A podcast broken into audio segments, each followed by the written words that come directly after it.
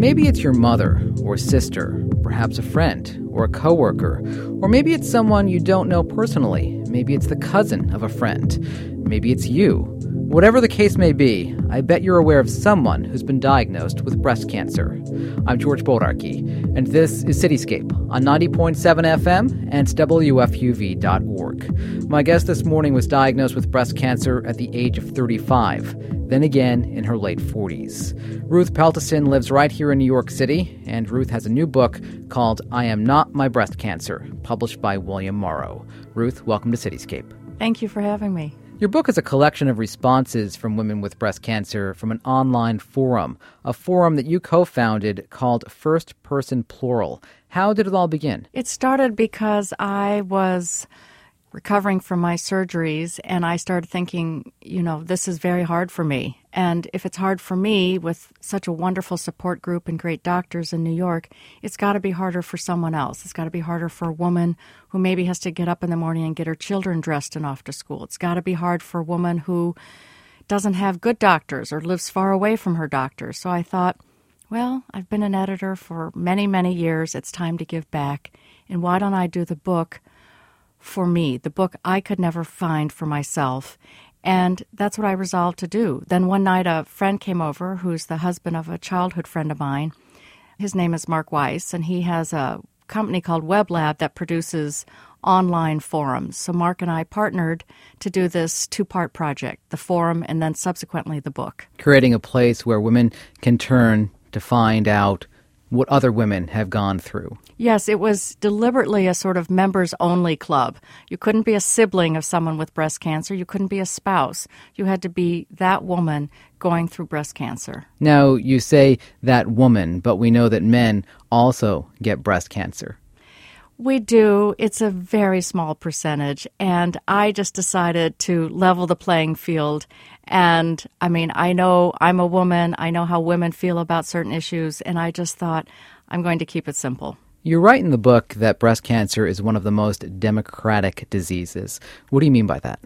It really is not about your education. It is not about your race. It is not about your income. If you're nice, if you're not nice really in almost how old you are. We've seen it in as, in women as young as 25. We've seen it happen to women in their 70s. So I sort of felt that after a point, if it's going to happen, it's going to happen to you. And that, in a sense, made it so democratic. Again, to use that metaphor, it levels the playing field. So the women in your book come from all walks of life. Oh my gosh, it's amazing. We have in our book, there are women who are stay at home moms. There are women who work in factories. There are CEOs, nurses, teachers. It's extraordinary. The re- retired uh, women, they live in Montana. They live in West Virginia. They live in New York City. They live in Boston. They live in San Antonio, Texas. What is the stat these days? One in eight women will get breast cancer? Yes. You said, though, in the book that if you had to take the hit of all of your girlfriends, you were glad to do it. Absolutely. I was 35. I had a relatively safe sort of breast cancer. And I thought, okay, if this is, if I'm that one in eight, one in nine who gets it, and I had at that time, let's say nine or 10 close girlfriends, I thought, this isn't so bad. You know, I can deal with this. This, this isn't too bad. And if it means everyone else sort of sails through in my group, I like that. How vividly do you remember the day you were told you had breast cancer? Um, it's unforgettable. It's it's that simple.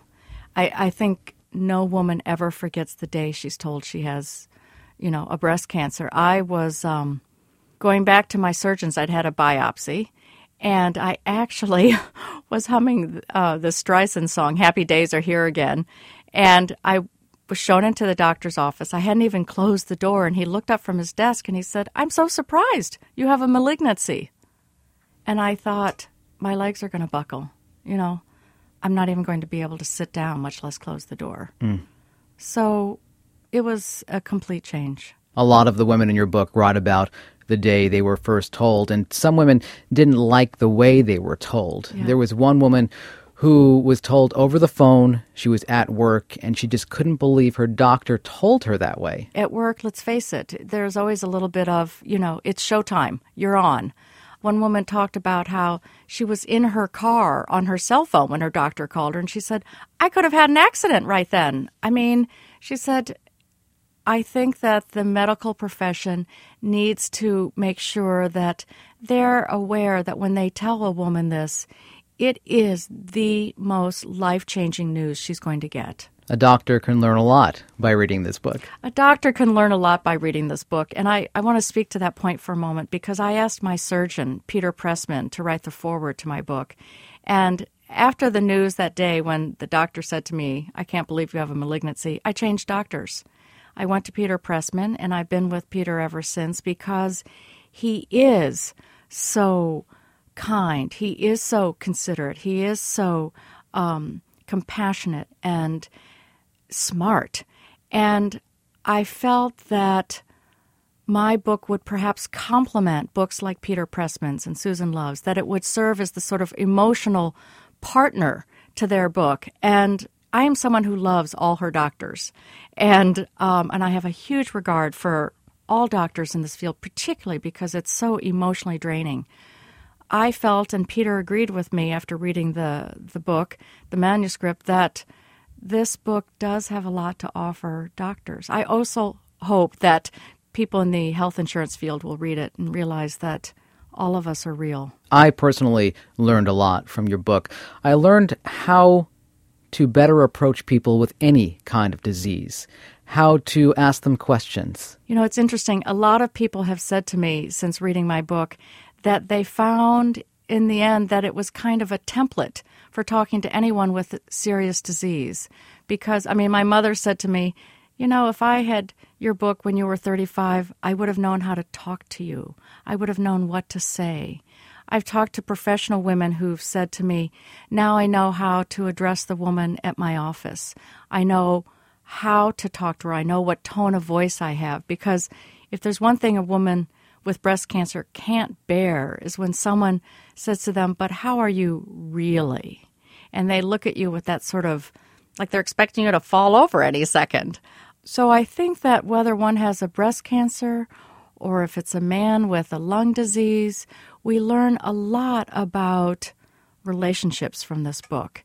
And relationships come down to relating to other people. You mentioned that women often get that question, How are you really doing?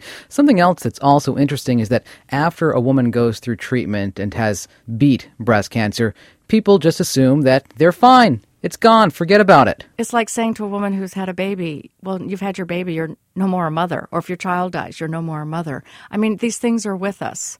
Any woman who's been treated for breast cancer will tell you every morning when she looks in the mirror, when she gets out of that shower, she knows she's someone who's had breast cancer. She doesn't feel defined by it, but it's there. So when someone thinks, well, your hair's grown back, you're exercising again, you're going out, and it's great. And you do feel great that you've returned to your life but you've returned to your life changed, and your life has changed because of it. There's a whole section in your book in which women talk about what they see when they look in the mirror, and the responses are really quite varied. That question is something I thought of because it is inescapable seeing myself in the mirror every morning when I come out of the shower. There's too many mirrors in my bathroom. And we partnered with 10 breast cancer organizations when creating the questions for the online forum. And this is one that I put forward. And our partners said, it's a very important question. And we found that when we asked the women that, nearly 90% of them responded.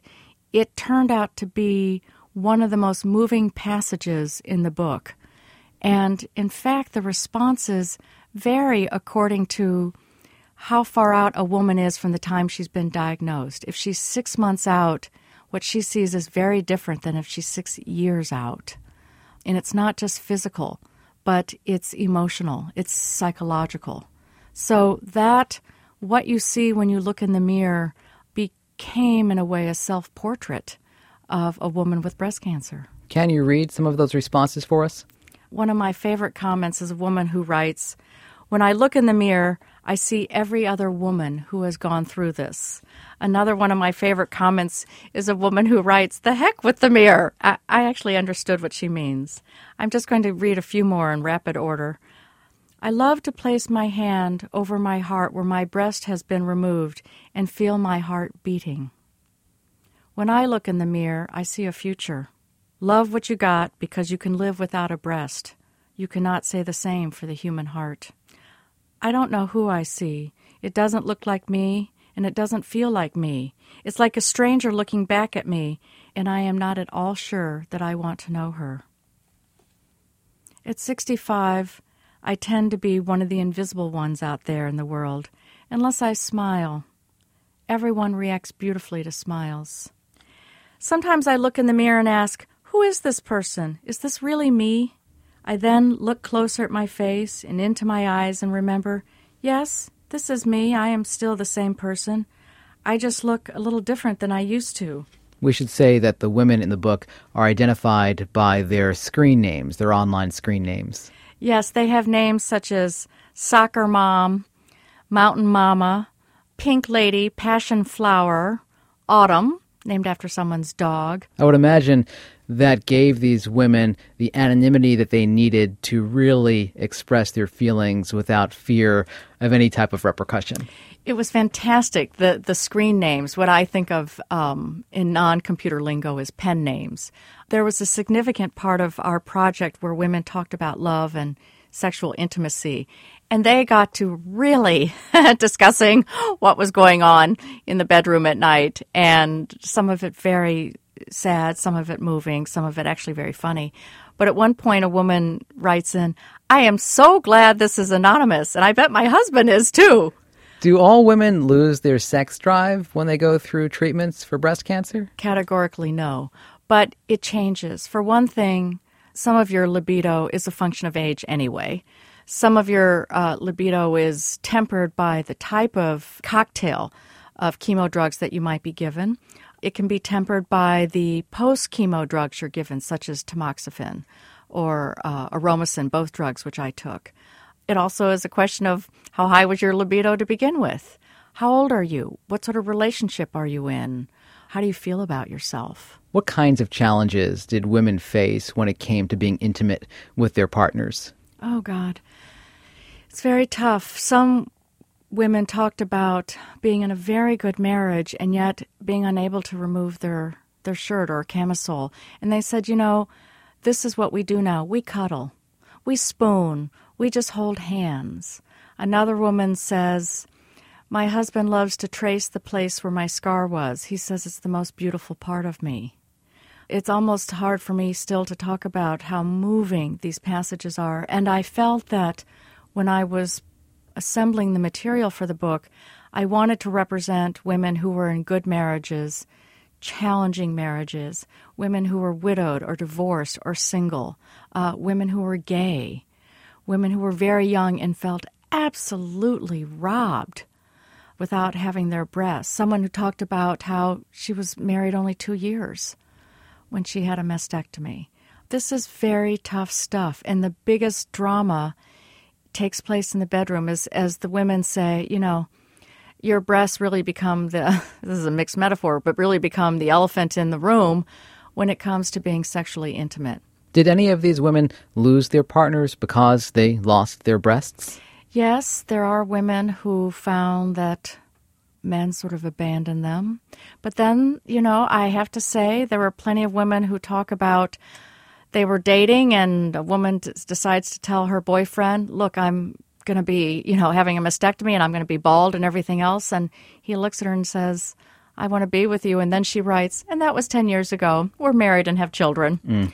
There was one woman who wrote about her husband's response when she removed oh. her bandages, and I was really floored by that response. Bride of Frankenstein, he said. Yeah, he, uh, he was a terrible person which leads me to a kind of larger theme, which is that both for me and the women, we start to sort the people in our lives, those who are toxic and those who are tonic. Or to use my favorite metaphor, you know, is the glass half full or is it half empty? A lot of the women talk about going through this experience of breast cancer and saying that's when they sort out relationships. What are the good ones? What's not working? What doesn't make them feel good? What makes them feel better about themselves? Whether that's a love relationship, whether that's the workplace, whether that's friends in their lives. I guess that being said, women really have to question themselves about who should I tell that I have breast cancer and how should I tell them?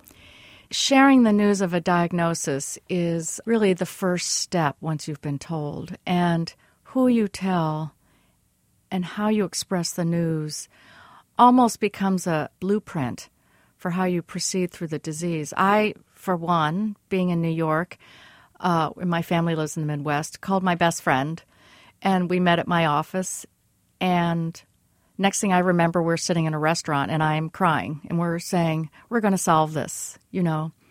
The next thing I remember is calling my parents and that's awful because, you know, a woman in her mid 30s should not have to call her parents and tell, her, tell them that. So I think that how you share the news, to whom you express it, is vital. I mean, thank goodness we now have email because some women, where it used to be you'd have sort of a telephone chain, now we have the email chain. So one woman will maybe tell someone and ask that person to please let 10 other people know. So it becomes a kind of email tree, as it were. Can you read some of the responses that you received when it comes to that issue of disclosure? One woman says about being upbeat when sharing the news. Whenever people ask me if I will be okay, I tell them no, but I'm going to be better. Another woman says, not sharing the illness with those close to you doesn't allow them to deal with it and get the pleasure of helping you. I found that one of the most instructive comments because people want to help. On the flip side of that, though, there are people who don't know how to handle the situation, including mothers of women who developed breast cancer who pretty much turned their back on their daughters. Yes, there's one woman who says, in effect, she says, get over it. And she says, quote, it's just a blip on the radar screen. You're tuned to Cityscape on 90.7 FM and WFUV.org. Good morning once again. I'm George Bodarky. My guest this morning is Ruth Peltason. She is a breast cancer survivor and the author of I Am Not My Breast Cancer, which is out now from William Morrow. Now, I referred to you as a breast cancer survivor, and we hear that word thrown about, the word survivor, quite a bit when women beat breast cancer, but not all women like the word survivor. And I'm one of them. I don't even think of myself as someone with breast cancer. So, I mean, if I survive something, that's fine, but I survived the flu. I've had my cartilage replaced. I've had any number of other little, you know, things along the way. So I never feel I, I survived my grandparents' deaths, you know. So I just feel that it's a long way to say it, but I'm a woman who has had breast cancer. I mean, as one woman in the book says, well, if we're survivors, what does that make the women who died? Failures? Did you ever feel like a victim? Never. Never, never my one of my brothers called me and he said, "You know, Ruth, do you feel like you want to say why me?" And I said, "No. I want to look around and say, "Who? Me? They've got the wrong girl." I just thought it just didn't make sense. Did any of the women in the book feel otherwise? Yeah, I think that, you know, there are some women who had very tough childhoods, maybe abuse, sexual abuse, and then as an adult to have this disease just Oh my gosh, the ripple effect was psychologically very, very tough for them. How varied are the emotions when you first learn of your diagnosis?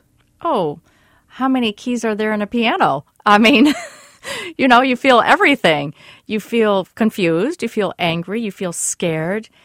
You sort of get upbeat, like, okay, I think I can do it. You know, what's that kids thing? I think I can, I think I can. Despair, if you're me, you're someone who just arms herself with research and figures that research will make me feel better. And in fact, it did, which is why I say information is power. Share with me some of the responses that women put out there when they first learned that they had breast cancer. One woman talks about control, and she says, Perhaps the most difficult thing for me in my journey was letting go of something over which I have no control. I was making myself crazy by second guessing myself on everything and worrying that my decisions were the wrong ones. And then she answers herself and says, But once you've made your decision, you have to put your faith in your doctors and let go and give it to God. Speaking of which, a lot of the women talk about faith and religion and spirituality, which is another component of sort of responding to breast cancer. Most of the women in your book never questioned the existence of God, which kind of surprised me. I thought that some women would do that. Well, there are atheists in the book. I try to represent women across the spectrum, regardless if it was my own personal view. I mean, there are women who talk about seeing angels in their hospital room. Uh, women who talk about being on prayer lists. One woman says, You know, I'm on a lot of prayer lists. I'm on Catholic prayer lists, Jewish prayer lists, Buddhist prayer lists, Mormons, she said, Muslims. She said, I figure, what can it hurt? The more the better. I found that even the most angry woman, and this would be, again, you have to understand, a snapshot at that moment in that person's life, but I found that all these women find a way to make lemonade out of lemons. They are naturally buoyant. I can't believe it. These are women who absolutely, you know, they see three hairs growing back and they go, hooray! They are spirited. There's a lot of talk about hair loss in your book. We know that people do lose their hair when they go through treatments for cancer. And it's funny because some women didn't care that the hair on their head fell off, but they freaked out when they lost hair on other parts of their body, Yeah. especially their pubic hair. Right. We talk about it being the South Pole. It's quite surprising, I can say, I can tell you. It's, uh, you feel like you're 10 years old again, and which is kind of weird when you're 45. so it, it sort of uh, takes your breath away. But the whole hair loss thing is huge. But again, I mentioned about women being positive. A woman writes, being bald has helped people come up to me and talk.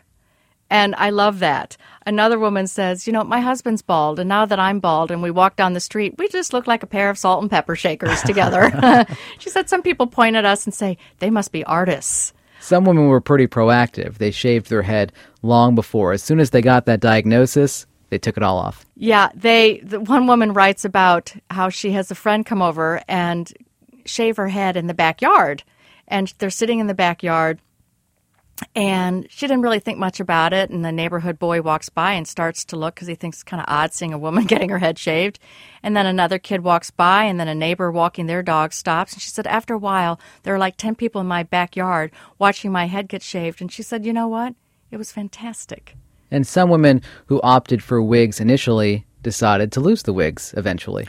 Yeah, they just said the heck with it and threw them away. I am not one of those girls. I kept my wig on till, oh my gosh, till I thought I was going to have heat stroke. I was so hot in the summer from it. Was it a self image thing? I think it was. I think I've always had such a nice full head of hair. I don't know. I felt more comfortable because I simply didn't want to draw attention to myself. I didn't want others around me to feel uncomfortable. So I thought the more I looked like me, the more people would just treat me as they always had. I just didn't want any special treatment. Besides hair loss, what other side effects did women talk about? Of course, if they've gone through chemotherapy or radiation treatment, they talk about fatigue and nausea. I mean, the physical side effects are huge, but the emotional side effects are bigger. I mean, let's really put this in perspective. What about women who have children? Uh, a woman who has children, it is so much harder for her than hair loss or even being intimate with her husband because, I mean, as one woman said, you know, I worry about my daughter. My husband can hardly tie, you know, a ribbon for her ponytail. What's he going to do if I'm not here and she gets her period? Fear for their children on so many different levels. Number one, they won't be there perhaps to take care of them. Number two, their daughters may get breast cancer. Just really so much concern for the kids. The worry that you have somehow, in effect, infected your daughter with the disease is absolutely mind numbing. It's sort of a, a sort of Sophie's choice. What do you do at that point? I will say that the the chapter on children in my book was the hardest thing for me to do. And I, I was sort of sobbing as I worked on the um, selections because I don't know. I just think that vanity and all that just can't begin to compare how you worry about your children or Let's take another step further and talk about a woman who's 30 and put into chemical menopause and she can't have children. There's one woman in the book who says that she doesn't think the issue of infertility is talked about enough. It is a hugely upsetting thing. I experienced it. You cannot imagine the hollow pit feeling it gives you. I think it is just an unbelievably sad, sad. Um, God, I even hate to say side effect. I want to just say unbelievably difficult result from being treated with the breast cancer. On the one hand, you're alive. On the second hand, you can't create life. I think that's almost unnatural. As far as women who lost their breasts, and if you add on to that, perhaps the woman also lost her ability to have children, do these women feel any less of a woman because of all of that? Basically, they don't. I mean, one woman who exactly as you described, in a, you know, lost her breasts and became uh, infertile. She and her husband adopted adopted some children. They adopted some dogs. She said, "You know, we're now like a family of six. she said, "I can't tell between the kids running around and the dogs barking." And you know, again, people found ways and find ways to improve their lives. You have a section in your book on pets and how important pets are to people with cancer. Yeah, we call them, one of the women calls them fur babies, which I just love, which I just love. Um, we certainly know, and particularly those of us in New York uh, who went through 9 11, we know the healing power of animals that brought us so much comfort. Uh, we know about dogs who heal. So in my book, we learn about birds who heal. We learn about cats who heal, dogs, of course. My goodness, you'd be surprised at some of the pets people have lizards and so forth. Uh, a cockatoo who talks for the first time and says, I love you, I, you know, repeatedly. The animals, they come up to you, they give you that unconditional love. And my gosh, the dialogue you have is just body to body. We know the comfort of animals. A woman with breast cancer knows the comfort of animals. And uh, I think that if I'd had my way, I would have even had more comments in the book about that because I say to anyone who feels lonely, hug a pet, stroke a little cat's head, um, you'll feel better.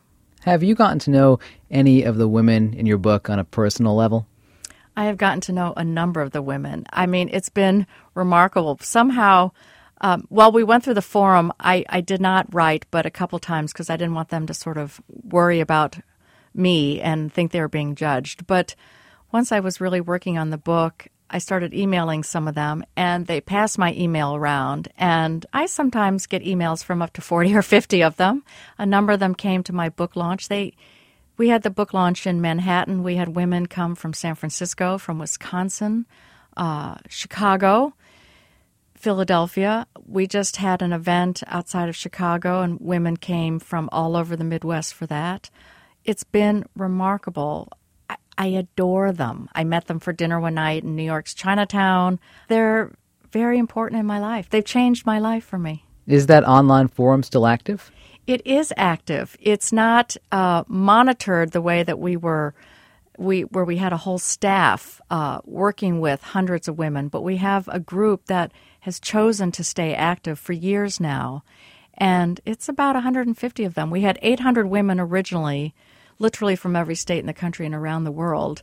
And we now have about 150 who self monitor, self post. They just do it themselves. And uh, they have Monday night talks on the phone. They have what they call group hugs. They're amazing. Do you anticipate that there may be another book, I Am Not My Breast Cancer, a sequel to this book? Oh my. I thought about doing a, a, small book of sayings because there are so many wonderful, wonderful comments in the book. And because I'm a ham and I like to read them aloud to myself, so I thought I'd like to make a little book of sayings that for the woman who maybe can't afford, you know, a $26 book, maybe she could afford a $9 book. And I don't know, whatever I can do to make someone feel better it's just that simple for me. Whatever I can do, I'd like to do. Ruth Peltason, thank you so much. Thank you very much, George. Ruth Peltason's book, I Am Not My Breast Cancer, is out now from William Morrow. And that's it for this week's Cityscape. I'm George Bodarky. Remember, you can get past editions of Cityscape and learn how to podcast the show at WFUV.org. Have a great weekend.